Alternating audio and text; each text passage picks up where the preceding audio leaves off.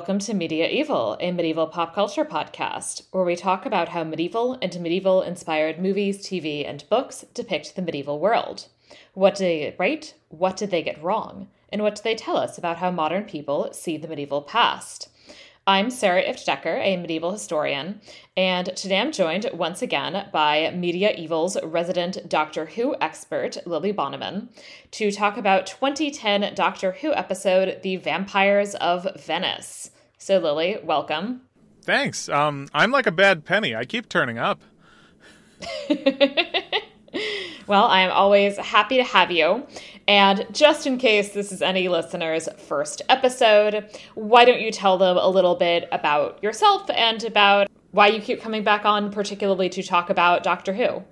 Well, so it's been about four years now since I first was talking to Sarah and found out she had never seen an episode of Doctor Who before. And so I was like, we should rectify that. And so now we are on this is our 10th Doctor Who story. Second from the new series. We've done six classic serials, two big finish audios, two new series episodes. And also, we've reviewed a few things that aren't Doctor Who, but those aren't relevant. you can come back to those another time. Yeah.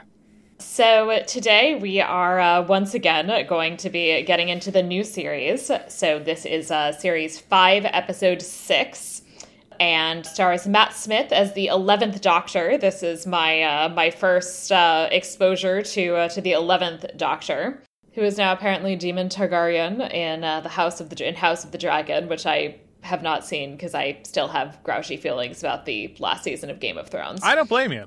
That's yeah, one hundred percent fair.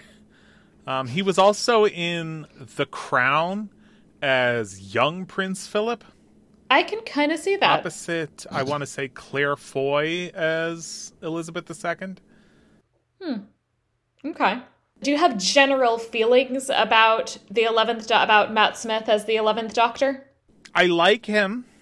I would say that if I were to uh, rank every actor who's played the Doctor from my most to least favorite, through no fault of his own, he comes in at the bottom of the list.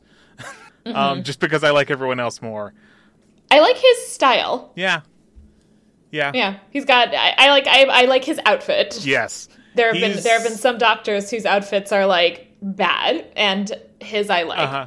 He's he's like very much like he's the youngest actor uh, to ever play the role, and yeah. also he plays him. I feel kind of the oldest. Right. Like he is he is yeah. very much an eccentric grandpa in like of young man's body. Right. Well looking, right, very youthful. Yeah. We also have Karen Gillan as Amy Pond, who, uh, from what I, uh, and she, by the way, plays Nebula in the MCU, and uh, from what I gather, has been as a companion around for a few episodes by the time we get to this one. Yes. Once we get done with our little uh, cast list, I'm going to give a, a brief recap of the season to this point so we know where we're. Excellent. Where we stand with the Doctor and Amy and Rory. Excellent. We also have Arthur Darvill as Rory Williams, who is uh, in the Sandman TV show, where he plays uh, Richard Madoc, who is an extremely unpleasant and upsetting character. Which is polar opposite of Rory. right, who seems like a very nice man. Rory's a sweet guy. Everyone loves Rory. Yeah. Except maybe his fiance. Well, as we'll get. She's. Yeah, she, she had to figure it, out. It gets better. Uh, get better. We also have Helen McCrory as Rosanna Calvierri. Fuck J.K. Rowling, but she is quite good as Narcissa Malfoy in the Harry Potter films. See, she also is Cherie Blair in The Queen, and then also plays the same role in, uh, I think that movie is called The Special Relationship, and I believe Michael Sheen is Tony Blair in both of them. Interesting. I. Yeah. Sure. I don't, I have no mm. idea.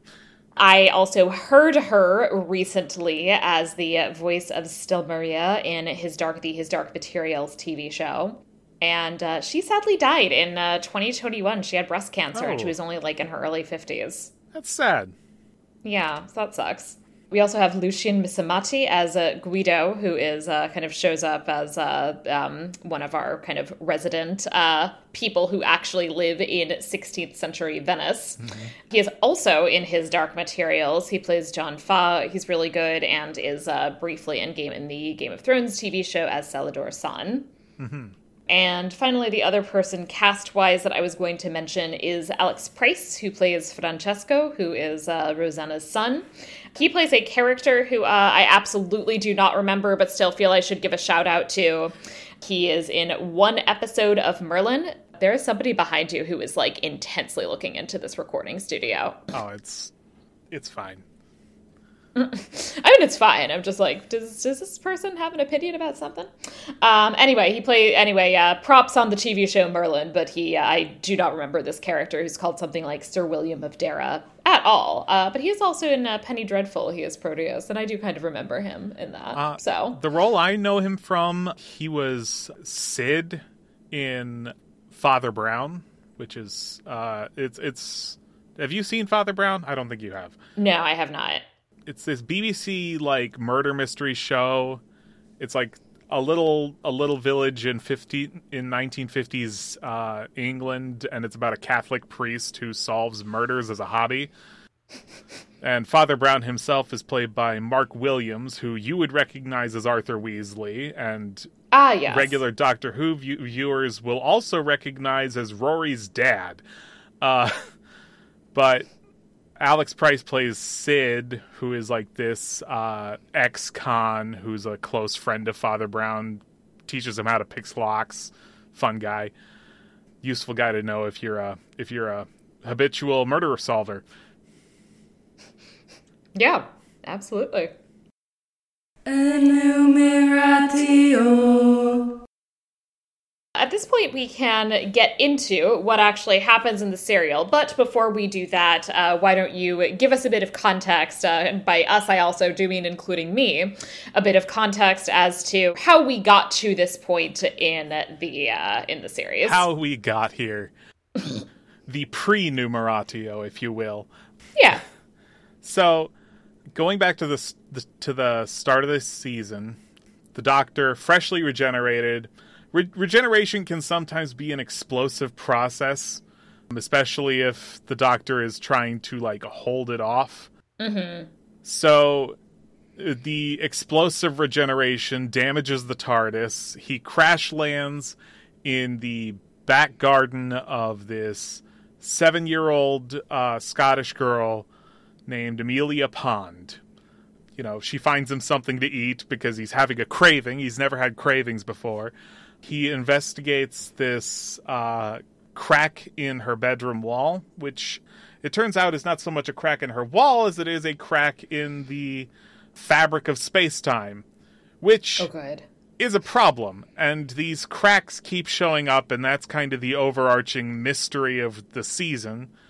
But the TARDIS is still unstable, so he's like, I need to like stabilize the engines, jump five minutes into the future. But we all know how the Doctor is with steering, so he overshoots by 12 years. Uh huh. Excellent. He meets now 19 year old Amy, who is fully grown and pissed at him for not coming back for her.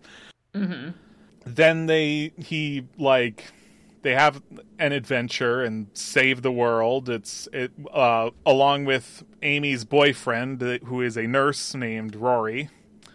Once that adventure is done, the doctor he's going to invite Amy to join him, but he warms up the engines by taking a jaunt to the moon and back, and he's overshot by another two years. he returns to 21 year old Amy, and unbeknownst to him at that point, uh, the the night he has landed in her back garden again is the night before she and Rory are to get married, and Amy's having some of those like pre-wedding doubts and jitters. I will note as we get into things, the fact that she is 21 and I don't think anybody should get married at 21 it does make her situation yeah. a little more sympathetic in my opinion because I would have thought she was older. So anyway, we'll, yeah. we'll get back into that. The doctor and Amy go off on some adventures together because it, it, Amy's like, you know, it can it can be the night before my wedding as long as I like because we have a time machine. Right. So they, you know, go to the future, meet Queen Elizabeth X, go to the past, fight Daleks with Winston Churchill, go back to the future, uh, fight Weeping Angels with River Song. And at the end of that last uh, adventure, in the heat of the moment and all the uh, adrenaline of being relieved to be alive, Amy kisses the doctor. And the doctor is not on board with that because A, for him, it's only been a few days since she was literally seven. And right. also, she's getting married in the morning. Yep. And so he's like, okay, if she's going to be stress kissing anyone, it should be her fiance. So let's go get her fiance. And that is where we pick up at the start of this episode. Yes. We start off in Venice in 1580 we see that uh, there's this uh, this woman, Signora Calvierri, who seems to have this uh, what kind of seems like sort of a finishing school kind of deal for young women. Yeah. And this man Guido comes in with his daughter Isabella. She's only 17. He's a boat builder. He can't give her a lot of options in life. This very fancy lady who seems very sinister says like, ah, yes, we'll take her, uh, asks her son if he likes her, and he confirms yes, which is very creepy. And the father agrees, says goodbye to his daughter, and of course, uh, we see the son reveal his uh, vampire teeth. Yeah. So things are presumably not going to go very well for poor Isabella. In a fun little editing choice, her scream at seeing the vampire teeth segues into all of the yelling at Rory's stag party. yes. So, Rory, who I will say, other than I kind of have a thing about like the stripper in a cake thing for a variety of reasons.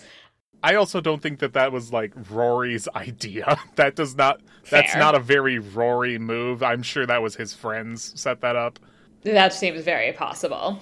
But Rory, you know, he's it's his bachelor party or stag party, and you know, he's, you know, giving his fiance a call and, you know, drunkenly letting her know how much he still like likes her and wants to marry her. You know, seems like all around a pretty decent guy. Mm-hmm. Stripper Cake shows up, and the doctor instead pops out of the uh, of the cake. At which point he uh, shares with him this uh, lovely information that he has kissed his well that his fiance kissed him, which is worse. And is overall, I would say, kind of not uh, winning friends and influencing people no. at this bachelor party. Uh uh-uh. uh And and Rory already knows the doctor at this point because they had that first adventure mm. together two years previous. Right. Okay. And so he tells Rory that uh, he's going to then bring him and Amy now on basically a uh, romantic, dangerous time travel date. I mean, he doesn't say dangerous and he doesn't intend dan- dangerous, but danger is really par for the course. yes and this is going to help them uh, rekindle her romance, which seems necessary because there's like a solid couple minutes there where I'm not a hundred percent sure Amy has acknowledged that her fiance exists. Yeah, I will say, like in most other episodes, like this is like a rocky. This is like the rockiest that their relationship ever gets. Like. Mm-hmm. From this point forward, like it's very clear that like despite the odd like fight they might have, like Amy and Rory really are like a good match for each other. That is nice to hear because I got like this episode is not a great one for their relationship. I'm no. just gonna say this dynamic to me was looking bad. This dynamic to me looks hardcore like, you know, she's somebody in a monogamous relationship who is like hardcore embarked on an emotional affair. Yeah. No, they it like from from like yeah the next episode onward, like their their relationship stabilizes, and and like it's it's a lot better. I am glad to hear that because yeah, she is uh, she is not nice to him in this Yeah. episode. I just I just like I kept writing in my notes like I would dump her ass so fast. yeah, she still like occasionally flirts at the doctor, but like it's it's but like it's the way you like flirt with a close friend. Mm-hmm. So Okay, because this this episode this was uh this was a weird dynamic. But yes, so he uh, he takes them to Venice in 1580, meant to be very romantic. They enter the city. He uh, is told as he enters that uh, they are under quarantine. They are concerned about the Black Death. The doctor seems very surprised about this, as I will discuss later. He probably shouldn't have been quite so surprised. But he does, however, have his um what is it? It's like a psychic paper thing Yeah. where he just shows people the paper and they kind of see what they want to see. pretty much. Uh, and I would like to note that so to him, they say something like, I'm so sorry, Your Holiness. I didn't realize. Presumably that he is the Pope, I guess.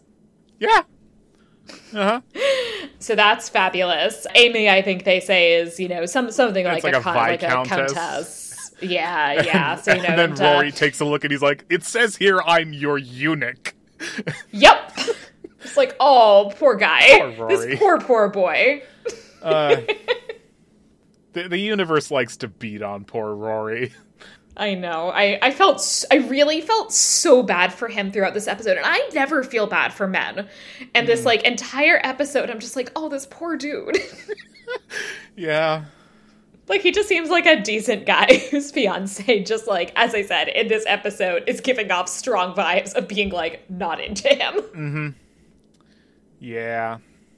So they start to get an inkling that something strange is going on when they see uh, the uh, our, our boat builder Guido uh, trying to speak to his daughter among the eerie collection of women uh, surrounding a Signora Calvierri. And um, she seems to not recognize him. One of the other girls like hisses at him, like normal young ladies do in Renaissance Venice Yeah. He clearly knows something is up, and the doctor uh, becomes suspicious as well. And we also gradually, uh, we also then uh, start to see a little bit of what's uh, what's going on. And so, what's going on as we uh, as we know it at this point is that Signora Calvierri and her son Francesco appear to be vampires. And uh, what they seem to be doing are uh, collecting various young women whom they are turning into vampires. They are also, by the way, way too cuddly for mother and son. Yeah. Well, yeah. Yeah, for like mother and son at at that age. I don't mean like when like it would like that's fine when it's like a nine year old, but not for an adult. Yeah. When you're an adult, it's crisp. When you're an adult man, it's creepy to have your head in your mother's lap. That's creepy. Just a bit. Just a tad. Yeah. That's that's getting creepy. They also have, you know, an additional inkling that something is going on because they actually uh, see uh, see Francesco uh, going for a little bit of a snack. Mm-hmm. Yeah. Amy and Rory are like, we're. It's like. They're like, we're in Venice in 1580. This is actually really cool. And then they see, like, Francesco, like, in an alleyway snacking on this flower girl. Yep. Rory, who's a nurse, stops to check to make sure that, like, she is in fact still alive, which is good. And Amy just takes off chasing Francesco, but loses him. This is also like one of the scenes that where like Rory keeps seeing like he's like seeming like he's trying to like talk to her and maintain a relationship, and Amy just seems like she is having zero of it. Uh huh. Yeah. Uh, as I said, I'm glad to hear that they like improved, but the dynamic in this episode it was not good. No. It was not good at all. Uh-uh. The doctor sneaks into the palace to uh, start the process of investigating. And as he's looking in a very lovely uh, 16th century mirror, he uh, then turns around and sees all of these lovely young women who are not visible in the mirror, which is creepy. And even creepier, they all speak in unison. Yeah. And the doctor's like, "Ooh, you don't Are you is this what I think it is? Ooh." Tell me all your like, plans. This is so interesting. And they just kind of like hiss menacingly at him, and he uh, kind of runs off. Yeah, well, they're, they're like they're like we'll we'll call the steward to throw you out if you Right. get that far. And he's like, "Tell me all your plans. Someday that'll work." he at this point then uh, takes off so at this point you know they they've also they kind of uh, gotten together with guido and are discussing the fact that okay we clearly need to uh, investigate the situation further they discuss possibilities the first is that the you know that amy suggests that she could go in disguised as a young woman potential pupil in this uh, finishing school thing rejects the fact that the doctor could possibly pose as her father because he looks too young, and then also rejects that he could pose as her brother because that would be weird, but says that, oh, Rory could pose as my brother. oh, Yeah. this poor dude. This poor dude. I've really never felt this bad for a man before. Yeah. Yeah. It's it's not great. I mean, I suppose like in in a little bit of fairness, like she and Rory did grow up together more or less, but still. Still, if it's weird for the doctor to be her brother because they kissed once, but not weird for her fiance, whom she has presumably in this day and age, I would assume, slept with. Yeah, Yes. it's a weird move. It's a weird move. It's a weird thing to say. Uh-huh. And then also it ends up, of course, being Rory also because you know they've they've already seen the doctor, and so you know that uh, that could be suspicious. So Amy and Rory go to the palace to carry out this plan, having also rejected uh, Guido's other plan, which is I've got a fuck ton of explosives. Uh-huh. He's he's like uh we we work on the warships down at the uh down at the docks and he's got and he's like got all these barrels of gunpowder which Rory has been sitting on and when he realizes what he's sitting on he just like immediately moves to the other end of the room Yep. and the doctor's like wow most people nick stationary from where they work Right. There's also a lot of barrels there. Yeah. And he's like, I, I have this thing about guns and high explosives. I Yep, don't approve. Not here for it. Yeah. So poor Rory goes with Amy to the uh, to the palace. Rory is not super skilled at the whole like disguising himself convincingly, No. and so he's there and he's like, "I'm a gondola driver, and this is my sister." He he gets more he gets a little better at that stuff. Yeah. uh, but this is his like first adventure. Right. He he he gets better at acting and better at fighting after later in this season he spends some time serving in the Roman legions. Mm. So And also, like, no shade. Like, I'm not sure I'd be so good at this, like, at like this either. So yeah, true. Poor, poor guy. He is, uh, he is struggling. Bless his heart. They managed to then get Amy in because of the fact that they uh, have, through the doctor's, you know, psychic paper thing, they have uh, references from the King of Sweden. Mm hmm she is left behind. Uh, she, you know, starts. Uh, she actually starts trying to talk to Isabella, who seems like she's uh, not totally transformed. She seems like she's kind of at least a little bit of herself. Uh, she and she tells Amy about, you know, what what kind of she what she has experienced. Which uh, the only thing that she remembers is that she gets like taken down to this room and tied up, um, and then in the morning, you know, wakes up back in this chamber. Yeah. Yeah, they, they they've got like this big chair with like straps, like a surgeon's chair, and and then she doesn't remember Yeah. what happens next because she just wakes up in the in Yeah. her bed. Right. So the doctor and Rory now go to, uh, you know, rescue Amy and figure out, you know, continue to figure out what's going on. Rory starts asking him about, you know, the the kiss and what happened with him and Amy, which the doctor kind of starts trying to deflect. And uh, I love that Rory's like says something like, "I have a right to know I'm getting married in 430 years." yes, that's such a good line. But the, yeah, the doctor's like, "Do we really have to talk about this now? We when we're infiltrating the vi- the vampire hideout?"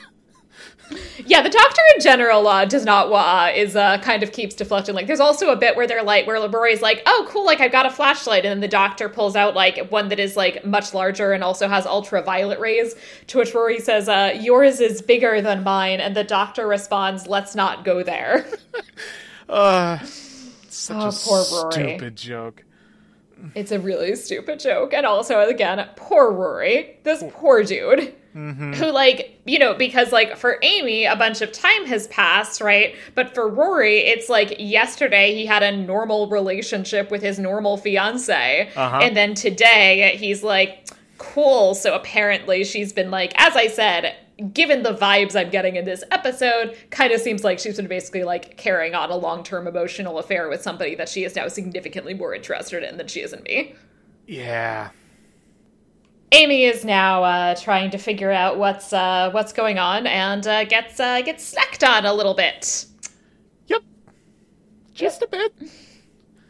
But she is able to like lash out and kick at at uh, Senora Calvierri and uh, she kicks the perception filter that she's been hiding under her dress to keep her looking human, and we get to see what she really looks like. Which is kind of like the alien from Alien. A bit, yeah. But like a little fishier. Fishier, yeah. Yeah. Yeah. Yeah, like kind of like if you crossed that alien with a fish. Uh huh. You'd kind of get this. And so what we learn at this point, right, is uh, in fact uh, they are they are not aliens, they are vampires, and that you know the well, whole plan. Are, no, right, they're is, not vampires. Or sorry, I'm aliens. sorry, they're yes, they're not vampires, they're aliens. Misspoke. And so the plan that, as uh, we learned so far, is that they take these girls and gradually turn them into other fish aliens by uh, draining their blood and gradually replacing it with their own, which is, I guess, a kind of multi-night process to uh, to yeah. take effect. And that's that's like classic vampire. But... Yeah, yeah, yeah. That makes sense. You know, that's that's that's right out of Dracula, right there. Yeah. She also uh, says to Amy at this point that you uh, you will have uh, you know like thousands of husbands under the sea, which I was like, oh, I don't like the sound of that. uh uh no. Not at all. The Doctor is, however, uh, thrilled to hear that they are not vampires but are aliens. Yeah, and says well, classic, which is a good, uh, like, slightly breaking the fourth wall joke. So, back in the classic series, in a, in a serial called Stones of Blood, we got to see uh, what in the Whoniverse are actual vampires, which are a big enough, scary enough deal that, like, the time the civilization of the time lords considered them a significant threat. Mm-hmm. so the fact that these are technically not those is a good thing. Right. Right right.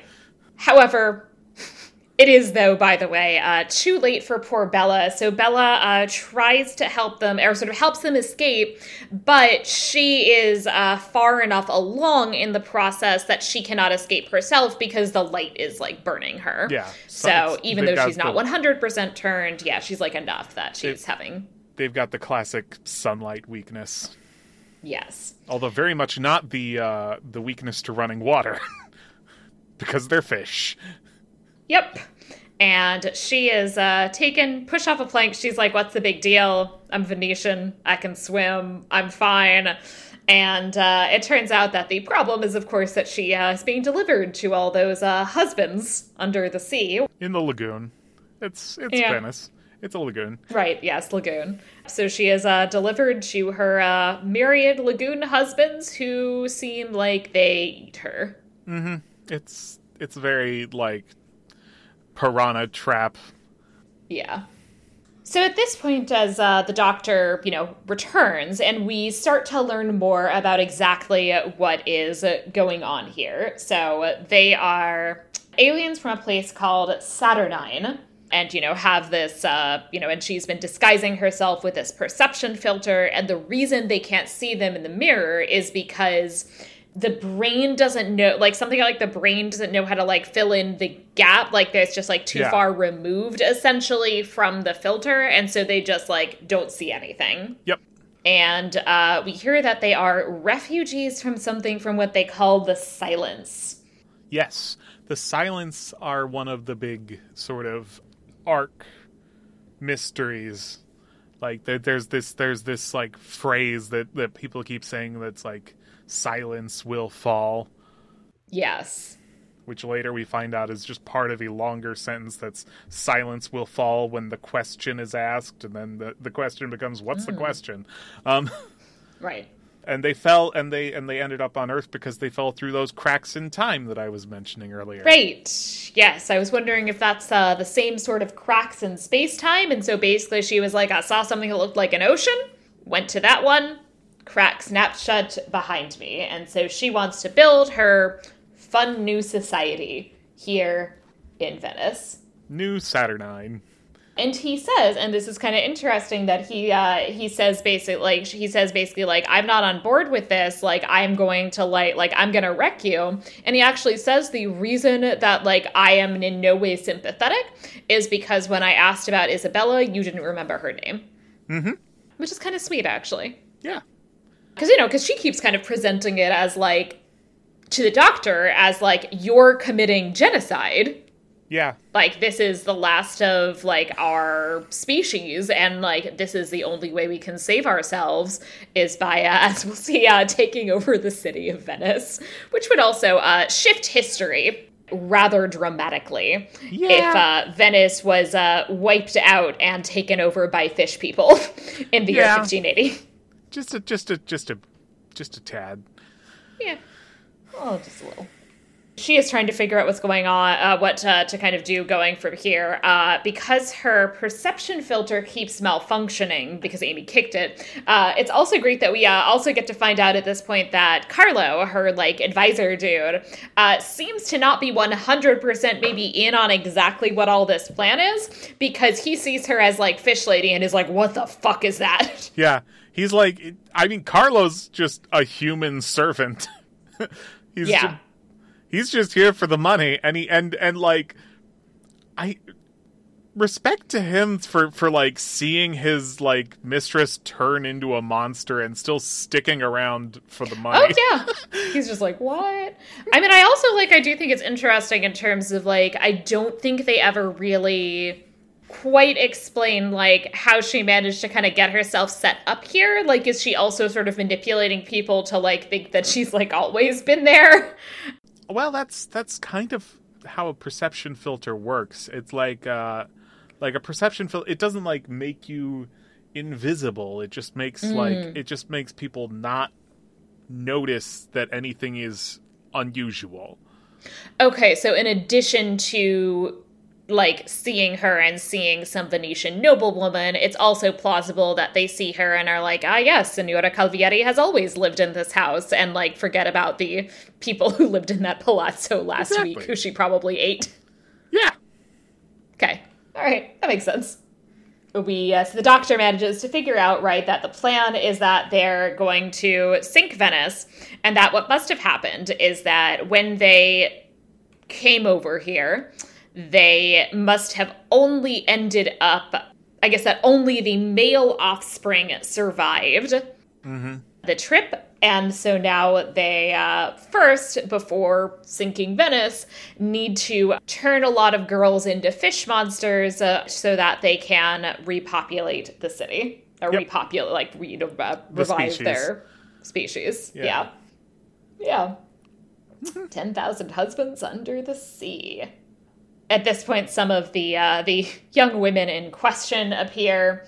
Uh, Guido stays behind to uh, to take uh, to let them escape, and also I think a healthy dose of taking vengeance, and uh, basically uh, suicide bombs these vampires, Yeah. vampire alien. Yeah, no, he he uh he takes the doctor's big ultraviolet light to hold them off because, you know, ultraviolet light hurts vampires.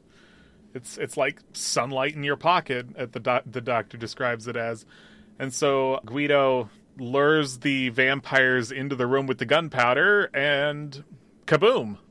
Kaboom! So he's dead. Rest in peace, Guido. Uh huh. And the rest of them escape. Uh, while meanwhile, Senora Calvierri is uh, busy filling the sky with fire. She is uh, she is really fucking up the weather here in Venice. Yeah, she's got like this weather control machine built into her th- into her big fancy throne, and the, uh, the doctor at this point sends Amy and Rory back to the TARDIS because because you know Rory called him out earlier. He said the thing that's dangerous about you is that you make people want to impress you. Yeah, which I thought was a really a really good like emotionally intelligent like It is. explanation for the dynamics here. Yeah, and it's it's like in over 30 seasons of show, I think he's the first person to like explicitly call that out. Yeah. Good for him. I like Rory. Rory's great. I love Rory. Yeah. On their way back to the TARDIS, they run into Francesco. Basically, you know, try to uh, actually goad him by insulting his mother. Yes. The only thing uglier than you is your mom. What did you say about mummy?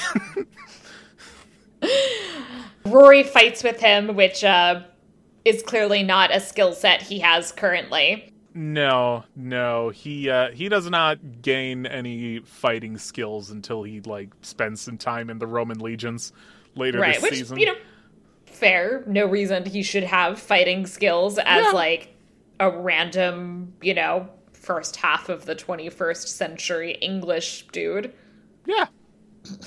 so he's fighting uh, he uh, attempts to make the sign of the cross uh, just kind of going off his vampire lore Francesco and Amy both give him a look like, "What? How stupid Like- are you? why Why?" she basically kind of defeats him while he sort of you know got uh, got Rory pinned down it by uh, she kind of uses like the mirror in her cosm in like what looks like a cosmetic case basically to like reflect light and uh, Mm-hmm. Yeah, and kill him. it down on him, and he Yeah. and he just like pff, into dust. Yep. She then comments on and makes fun of him for the sign of the cross thing, uh, and then they they kiss and seem Mm-hmm. like they've figured out their shit. Yeah, and then they go back to help the doctor. Um, they catch up to him in the throne room, and the doctor's like, first it's all you, you, uh, you make people a danger to themselves. Now it's you won't leave. You make up your mind." and uh, Right. Which is then- actually arguably proving his point, but yeah, yeah. But you know.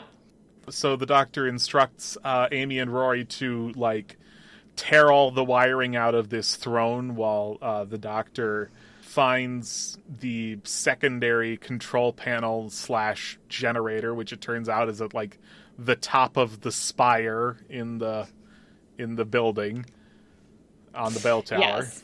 They manage between, you know, Amy and Rory shut down the uh, the throne control hub. Uh, the doctor shuts down uh, the uh, the tower control hub, and everything goes back to normal. Yep.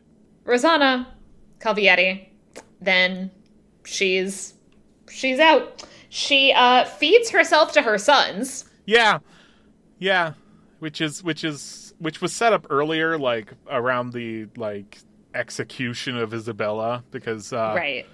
The do- because Francesco's like, "Mummy, turn off your perception filter, otherwise that my brothers might think they're being fed twice today."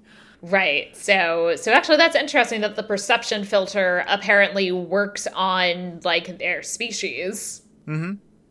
Yeah. So and the what the the note I will make, which I, I assume is not anything that comes back, is that however the presumption is that like these um strapping young fishmen are uh, I guess going to be like living in Venice kind of indefinitely. Like I don't know how long their lifespan is. I guess I I don't know. but but I'm sure that like even in 1580, like you get enough like drunk people and dumb tourists like falling into the lagoon that like they're not all gonna starve to death. Sure. Yeah. Nah. Like for as long as is like at least the you know so they're not reproducing but for as long as the like lifespan of these creatures uh mm-hmm. they they are just going to be hanging out in venice presumably. I guess. Well there's some stuff that happens later in the season that means that makes it so that they probably don't last that long but that's okay. that's complicated Okay, well, we won't worry about that. But yeah, but I, I did find it entertaining that like based on how this this episode ends, it does seem like they're they're just like chilling in Venice. Yeah. anyway, they head back to the TARDIS. Rory's gonna join the team. Mm-hmm. Amy says, "Got my spaceship, got my boys." yeah. Yep. That is that is kind of the dynamic where it's like it's like we are not her boys. Yeah, we are yeah, we are. right. So, which is like still a little bit weird, but like it seems like we're at least like on the way to the, a uh, better the di- relationship. The dynamic, dynamic is stabilizing. It's getting better. Yeah. Yeah. In the next episode, like they have to deal with like they're they're in, they keep like falling asleep and waking up, and there's like these two worlds, and like there's this character called the Dream Lord who says it's like one of the worlds is is a, is a dream, one of them is real. Mm. If you die in the dream, you wake up in reality. Tell me, ask me what happens if you die in reality. What happens if you die in reality? You die, stupid. That's why it's called reality. I saw the like next time on Doctor Who. Was that Toby Jones? That's Toby Jones. um, Fun. But yeah, uh, but ultimately, like they can't tell which is real and which is fake, so they have to like take a leap of faith, which ultimately mm-hmm. Amy decides that like because like uh, in one of the worlds Rory gets killed, and Amy's mm. like, a world without Rory in it isn't worth living in anyway. So, mm. yeah, interesting.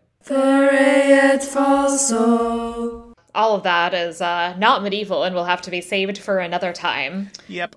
Well, here we'll have to continue with our Vera et Falso, where we talk about what the show got right and wrong.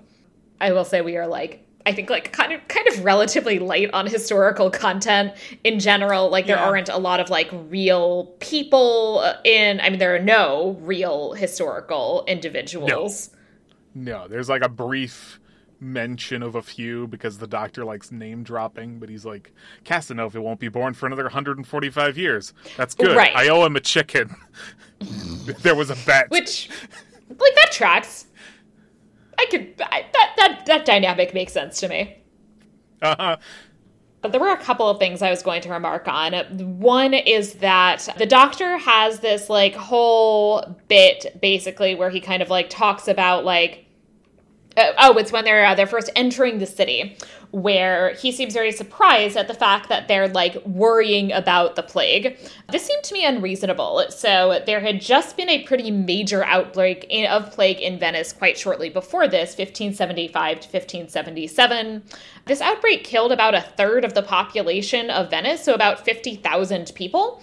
And in fact, the city had been uh, struggling so much to find places to bury all of these people that there are apparently still some places in the city of Venice where you might notice that the pavement is higher than in other places, and that's because of like the layers of corpses beneath it. Wow. Yeah. and so, like, given that, it do, it is very much the case, right? That even that like basically like places did continue to take precautions, right? So they'd like just had the plague in Venice 3 years before they are, you know, and like there's never a sense in the, you know, 16th century that like the plague is totally gone. Like everybody at this point knows the plague is something that like keeps coming back. So it's actually completely reasonable and not the like red flag that the doctor treats it as that they would be, you know, still observing a quarantine, which was a common practice at this time that like ships would have to stay in port for 40 days in order to make sure that people didn't have the plague and that uh, they actually kind of reference the fact that uh, people have these like health passports essentially yeah. that like attest that you have not been in like a location that is known to have plague. Yeah, and uh, and this is actually where we get the word quarantine from. I believe yes. the Venetian quarantino. Yeah, exactly. And it's like quaranta is the Italian word for 40 because, you know, 40 days is the uh, the standard period. Mm-hmm. I do actually think it is an interesting dynamic that one of the things with these health passports is that it does seem like it's pretty clear that to some extent you can kind of buy them that like if you are wealthy enough and important enough, you can get somebody to write for you something that says that you have not been anywhere with plague. Mm-hmm. Um, so, completely plausible that uh, people of their purported status would have good documentation in that respect, uh, regardless of whether or not they should. Yeah. I did look up. I was curious as to uh, whether or not, in fact, gondolas really are this old, and in fact, they are uh, first referenced as a mode of transportation in Venice in the 11th century. Mm-hmm. And it does, so? and it does make sense. I mean, like, you, you, it's it's a city full of canals. You need little boats to get people around. Right. Right. Exactly. I think it's actually not on the. I think on the whole, it's uh, actually struck me as a relatively decent kind of overall depiction of Venice in the year 1580, as these things go. Her clothing is like not that far from what you see in uh, paintings of Venetian noblewomen in the late 16th century, um, with the kind of like elaborate like ruff isn't the right word. I can't remember what it's called, but the kind of like um, elaborate kind of like thing behind her, which sort of like mirrors her like fish scales. Yeah, yeah. I I don't remember what it's called either, but um, my favorite thing with the costuming was uh when when Rory and Amy go to get Amy into the school, they've put on clothes from the era you can tell that they borrowed them from Guido because Guido is is yes. wearing Rory's stag party T-shirt, which is which is way hilarious. too small on him. which is way too small on him, and like Guido's clothes are clearly like way too big on Rory. And it is also hilarious because like this T-shirt, not only does it like I actually kept waiting for somebody to like comment on it because it literally has like a photograph of Amy and Rory on the front. Uh huh yeah. and I kept like kind of waiting for somebody to say like, "What a realistic portrait you got of the two of you." yeah. But nobody actually ever uh, ever says that, and um, and you know, and I kind of like that, like, Venice clearly seems like it's, you know, very much a sort of like bustling, vibrant city, which sort of makes sense in this period. Uh, mm-hmm. you know, not too long after this, in around 1600, historians sometimes talk about Venice as being kind of in a slow decline. But even by then, not really in a way that would have been apparent to people who lived there. Yeah. Venetians would have been, you know, felt that you know Venice was very much a commercial center. The government was very stable. The currency was like very stable and sort of like well reputed, so you could like use Venetian currency in other places, which is you know useful if you're in some place like the Italian peninsula, where if you walk more than 15 feet, you're in a different country essentially. Yeah. Speaking as uh, someone who has studied a lot of like English, French, German history of this period, God bless the Venetian ambassadors for providing detailed but relatively neutral accounts of the goings on at court. Because, like, and that kind you know, of all sense. The, all the English and the French and the and the imperial like ambassadors they've got their agendas and then that you've just got the venetian there who's just telling it like it is because he's because he doesn't have a stake in any of these like constant wars. Right, like the Venetians aren't really that engaged in that stuff. Really, what the Venetians mostly want at this point is that they're concerned about the Ottoman Empire, you know, which makes sense because they, you know, have like, eh, you know, they like really want that kind of like control of the eastern mediterranean and the black sea and like for a long time had all of these like territories that are getting like slowly eaten up by the ottoman empire going mm-hmm. back to you know when they like conquered constantinople in the 13th century yeah yeah venice did this to themselves mm-hmm. ultimately Yeah, so like that's really their concern. And like they actually kind of like get, you know, kind of like get a team together basically in the early 1570s. And so, you know, the kind of big battle there is the Battle of Lepanto in 1571, which, you know, basically kind of like wrecks the Ottoman fleet. And that's like really good for Venice's self esteem. It kind of has relatively little lasting impact, though, because mm-hmm. like the Ottomans are like doing well enough that they just like basically build a new fleet like pretty fast. Yeah. Yeah. So it, you know, doesn't, but you know, so it's, it's about like that. The point is really like that is really what like the Venetians are sort of like mostly concerned with in this period. Yeah. And then the uh, last thing I was going to note quickly uh, is, of course, vampires. Uh, I just have to briefly talk about vampires. This is our second episode t- talking about vampires. Yes. So um, I I won't totally repeat everything, but uh, I will just note, you know, vampire folklore certainly exists in the Middle Ages. It's especially common in Central and Eastern Europe. In Italy, they seem to have uh, had a growing interest in vampires somewhat after this, in about the 17th century. But mm-hmm. you know, that's fine. They people don't have to be interested in them for them to be there, I guess.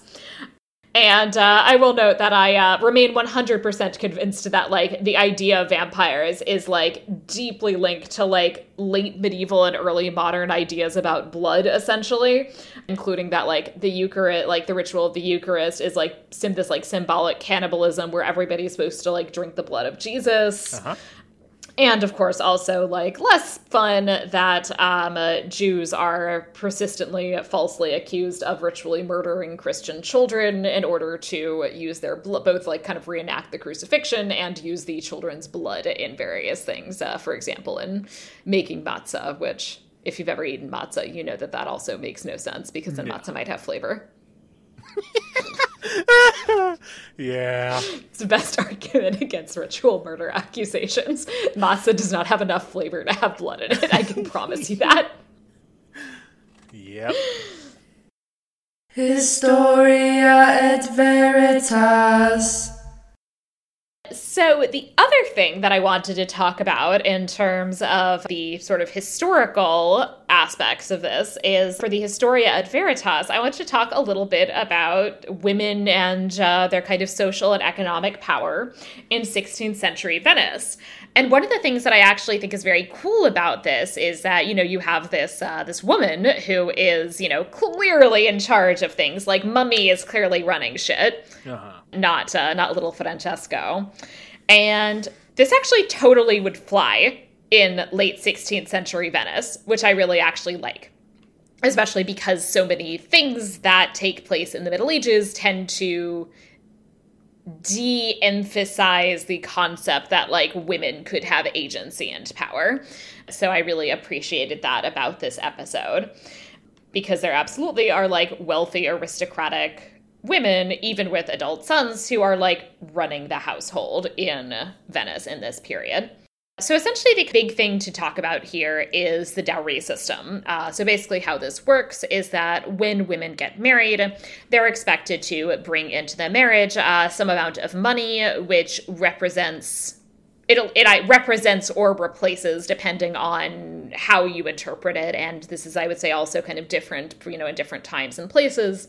But uh, essentially is kind of represents her inheritance so, this is money that's meant to be under the control of the husband for the duration of his lifetime, but that then she has the uh, right officially to collect in the context of widowhood.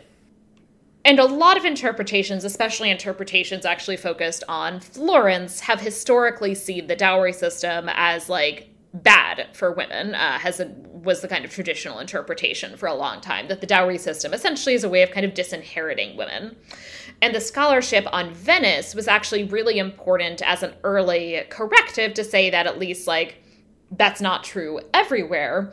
Because in venice especially if we're talking about elite women so women who are kind of part of you know venice like it's called a republic but it's really an oligarchy you know one of those things. Yeah. So, you know, women who are kind of part of this Venetian elite. First of all, both because of kind of ideas about sort of what's appropriate and about inheritance, but also and because of uh, of dowry inflation, because basically you need like a better dowry to get like a better husband. Um, or you know somebody of more appropriate social stature like women are absolutely getting like a fair share and maybe sometimes even like more than a fair share of like inheritance like you know being divided equally amongst children sons and daughters with the only thing being that you know for most women you don't get to control it during your marriage. Your husband controls it. But venice also absolutely seems to be a place where women uh, do have a decent amount of success, especially when you're talking about these elite women, that they're successful, they have a lot of family support, they have a lot of governmental support and are pretty successful in collecting their dowries. Uh, some women actually kind of don't do so while their children are still minors. But what that actually ends up kind of meaning in a Venetian context is kind of that they're still just like running the house and kind of managing all the money of their late husband's estate. And then, you know, at some point, if their, you know, their children reach adulthood and they kind of divvy things up and uh, collect on the dowry. So, you know, a like middle-aged woman running shit like this is absolutely something that you know nobody would have questioned in 16th century Venice. So uh, I like that the uh, the perception filter is uh, fitting into that.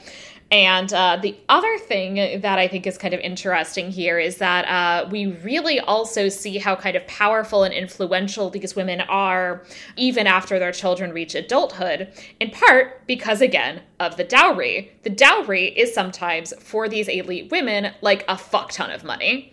And because it is so much money, basically everybody in the family, like she can also, um, she also has the right to dispose of this money in a will however she sees fit, basically.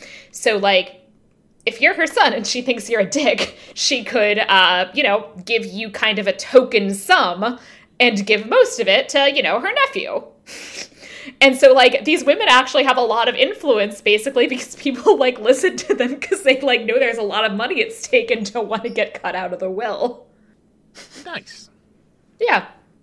So yeah, as I said, I, I thought that was like very cool that uh, you know, maybe not a very positive representation of a, uh, you know, powerful woman because she turns out to be a blood sucking fish alien. Yeah. But you know, but undoubtedly, right, somebody who, you know, is this kind of really powerful matriarch. And as I said, like, I think it is cool that at least we're kind of implicitly recognizing that that's part of what, with, you know, in the context of the perception filter, that's part of what would have appeared normal to the people around them. Uh, yeah. The fact that a woman has this position, right, is that, you know, that, that it makes sense, right, that they wouldn't that the nature of the perception filter, from what I understand, they wouldn't want to have a kind of family dynamic that people would think was weird. Yeah. Yeah. And so I think that's cool, right? Is that I think it kind of implicitly, even if it doesn't really overtly talk about this, that it kind of implicitly recognizes the fact that, yeah, this dynamic of this like very, very powerful woman is clearly her and not her son who's running things would not actually have been out of place in this context. Nice. Yeah. Fabula Nostra. With that, I guess we can get into the uh, the Fabula Nostra, where uh, we come up with our own idea for some sort of story we'd like to see in the world, inspired by this one. Mine is terrible, so I don't know if that means I should go first or last. I'll do. I'll go first. Um, okay. I went with. Uh, I took the Vampires of Venice, and I went with a more metaphorical ancient bloodsucker. I want. I'm, I'm thinking uh, either a Doctor Who story or just a sh- or just like a historical drama show about a, a certain historical figure who I really hate, the blind old man of Venice, Enrico Dandolo, mm. and how he his greed was so strong that he diverted the entire goddamn Fourth Crusade to sack the greatest city in Christendom. Yep. Yep. Yeah.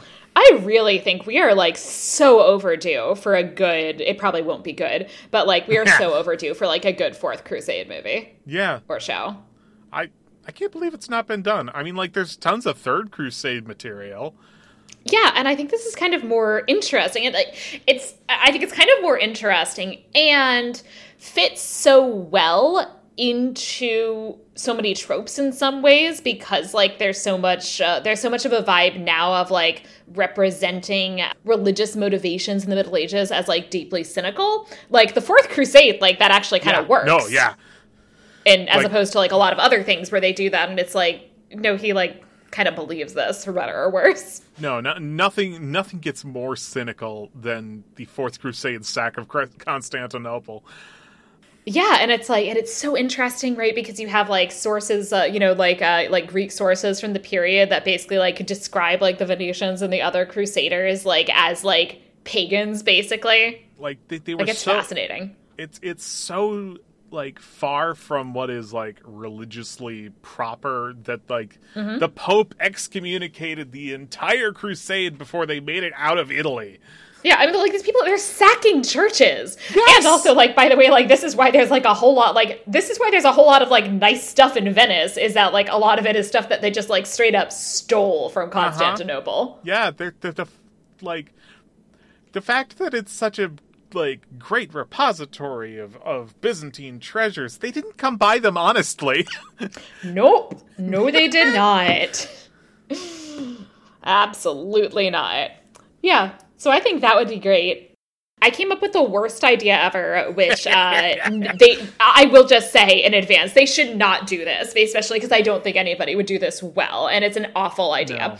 Okay, no, but so I've, re- I've read the notes and I, I, it makes me laugh. okay, so as I was saying before, I absolutely do think that vampire mythology uh, owes a lot to medieval anti-Judaism, anti-Semitism, um, and in particular, right, these accusations of ritual murder. So I was inspired to once again do uh, vampire aliens in early modern Italy. So, one of the uh, best known ritual murder accusations is uh, the accusation that uh, members of the Jewish community of Trent murdered a boy named a young boy named Simon in 1475.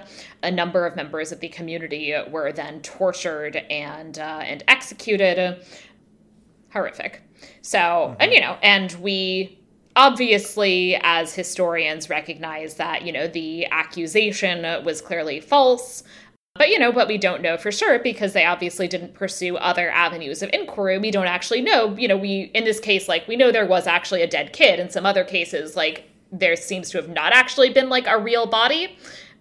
In Blois, it seems like basically they like saw somebody carrying a sack of flour and are like dead kid but in Trent, like we do actually know, unfortunately, there was like a young boy who was murdered by somebody, or you know, or something happened to him. So, what if it was vampire aliens the whole time? sure. Sure. My uh, planned Doctor Who episode is going to invent a uh, new murdered child and a related ritual murder accusation that's then going to be a bit later. It's going to be in the city of Trent in the year 1562, which is when the Council of Trent is on its uh, the kind of last of its uh, it's kind of starting the last of its sort of stages of meeting essentially. Uh, and the Council of Trent is of course the kind of main council of what gets called uh, either the Catholic Reformation or the Counter Reformation, but basically the church's attempt to respond to the Protestant Reformation by kind of in some ways thinking about, you know, as their way to a way to, you know, what do we want to kind of emphasize as still being very clearly our doctrine and what ways we want to kind of try and maybe appeal to some of the people who are, you know, looking toward Protestantism, but that uh, essentially kind of we're looking for, you know, this uh, this way of reforming our own church in response, basically, to uh, these, you know, to the development of, you know, of Protestant Reformation, essentially. As it turns out, the uh, the Jews seem to have been basically uh, kind of kicked out. You know, any Jews who weren't executed were basically kicked out of Trent in 1475.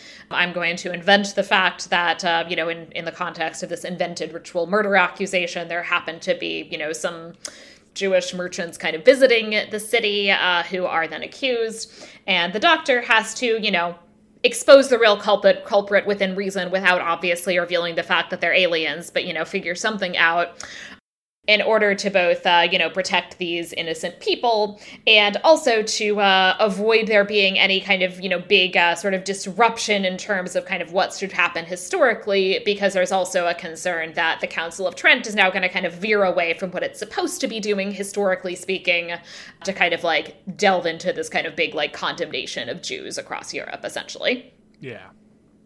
Not that they are nice to Jews, just to, just to be clear, but that like Yeah, that no, wasn't the all. priority mainly Right. of the Council Yeah. of Trent per se. Uh, so yeah, so they they should not actually do this because I uh, um, it's probably it, it is a terrible idea, but I'm still gonna mention it as an idea. Okay. Sure. And I do actually think uh, that there is fruitful territory to explore in some way about the fact, as I said, that like absolutely like I think there's like really interesting like religious stuff happening with vampire mythology. Yeah. Doctor Who has at this point done um there have been four different like aliens that sort of fall under the uh heading of vampire like, but since like the first ones are vampires, the later ones have to be called something else. So like there's the vampires from Stones of Blood, there's uh the haemovores from Curse of Fenric. There's the plasmavore from uh, Smith and Jones, and then there's the Saturnynians from Vampires of Venice, and then on top of that, there is a big finish audio where they meet Vlad Dracula, like the Ah! historical one. Yes. So yes. So a lot of uh, vampire esque beings. Other question: Has Doctor Who ever acknowledged that Jews exist? I I want to say yes, like because there's so much of it, but I can't think of any specific examples. I mean, I'm just curious, like in part just I'm- because like British casual anti-Semitism is like a real thing. Yes. so it might like be for the best if they don't. Um Yes, but Doctor Who in general, especially in recent years, has been better about a lot of things that uh, Britain in general is not. Mm-hmm. Like, like the the, Yeah. thir- the 60th anniversary specials had, among other things, a trans companion played by a trans actress and awesome. a major recurring character who is a wheelchair user. And Oh, they cool. did and they did that well too. Nice. Yeah. So yeah, I don't know. Maybe maybe they could figure figure it out. Uh, and the I will say actually the other idea that I had, which is probably uh, less awful, is that in terms of kind of thinking about you know other things related to Venice in relatively close to this period. Another thing, actually, that I think could be interesting is, of course, that uh, there is also the uh, the Shakespeare play, *The Merchant of Venice*, which you know is not an accurate description of anything that actually happened in Venice. Shakespeare probably had never fucking been to Venice, but I think it could be interesting to have something that was kind of like a takeoff on that that you know was kind of very like overtly like critical of that narrative Yeah. um, but that like kind of did something with like actually you know you could do something really interesting with like the late 16th century Jewish uh, you know Jewish community. I did just remember it's not it's not a it's not an episode, it's not even a character, it's just one very memorable line. River Song versus Nazis. Uh she's like she, they're like uh Halt, state your intention, and she's like, "Well, I was on my way to this gay gypsy bar mitzvah for this for the disabled when I thought, gosh, the Third Reich's a bit rubbish. I think I'll kill the Fuhrer. Who's with me?" Excellent, excellent. Uh, but yeah, no, I think like that. Uh, I think that actually could be good. And, Like there is like, or as I said, like this, like Venice is actually where the uh, the first ghetto was, in the sense of like there actually being like a really like a kind of very like formal mandate that all Jews had to like live in this like defined and like in like Jewish quarter that increasingly didn't actually have like enough space. But there's also like a really interesting history of like Jewish printing in Venice. Mm-hmm. Yeah. Yeah, I think you would actually do something that is like a kind of like critical take on the Merchant of Venice. Yeah. That's that's maybe my better Famulan Nostra.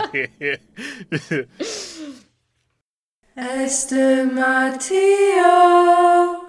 yeah, so with that, we can rate this episode on a scale of one to five based on whatever purely subjective criteria we see fit. And I would say I'm going to give it a four. I really enjoyed this. Uh, other than the plague comment, I didn't think there was anything like too egregious, historically speaking. Uh, you know, in part because you don't have, you sort of don't have to worry about that many things because you're making people up. Mm-hmm. I thought that uh, Senora Calvierri was actually a kind of like very like very cool villain who had these very like interesting resonances with like real Venetian noble women. For me, kind of honestly, like the biggest downside of this episode for me was like the Amy Rory relationship just being like hardcore cringe for me. yeah.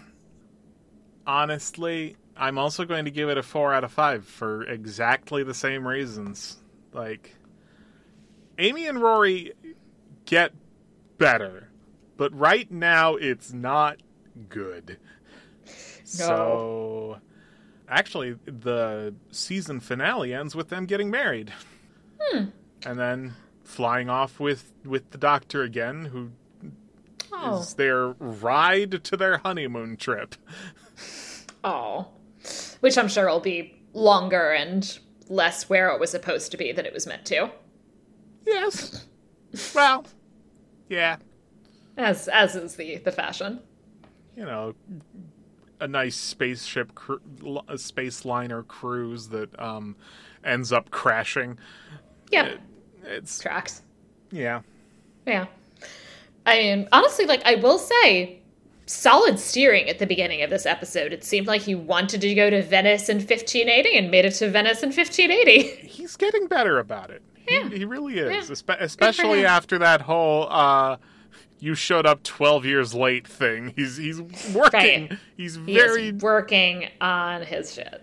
trying very hard to like actually get to the correct places. Yeah.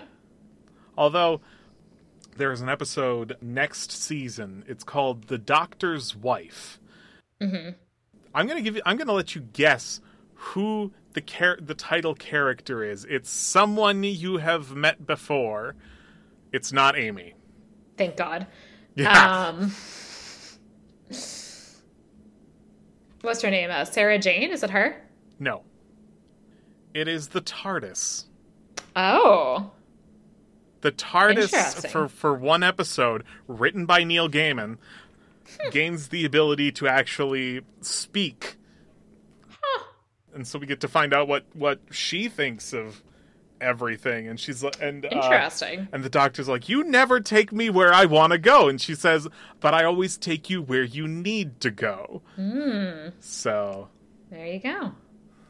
So, Lily, thank you so much for once again joining me and talking about pre modern Doctor Who. yeah, anytime. I hope we can do this again very soon. Um, I've already Absolutely. I watched the season up to this episode in preparation for this episode. Mm-hmm. Then I went ahead. Then I kept going and watched the next season and a half. So I've watched our next episode. Okay. um, so hopefully we can get get to that pretty soon. Yeah, sounds good. So, are there places that the listeners can find you on the internet? Possibly if you dig hard enough. I've I've got a Tumblr. I'm Shadow Academic on Tumblr. That's where I'm probably most active. I'm in the Medieval Facebook group. So as much as anyone still uses Facebook for anything, and that's pretty much it. I I abandoned Twitter back when it was still Twitter. and I will not call it the other thing. Yep. I refuse. They can't make me. Yeah. So please do join the aforementioned uh, Media-eval Facebook group, which is, uh, I think, a pretty kind of good, good community of, you know, with uh, lots of medieval memes and things like that. Please also rate and review the podcast on your podcatcher of choice. I'll read new five star reviews in future episodes.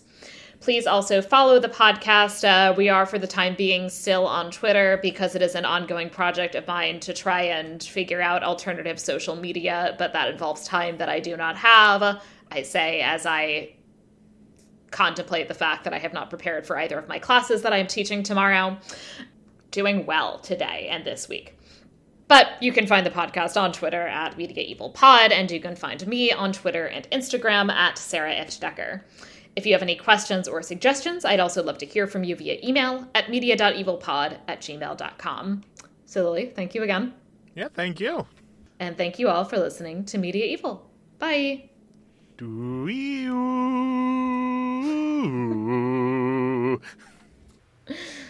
do do do do do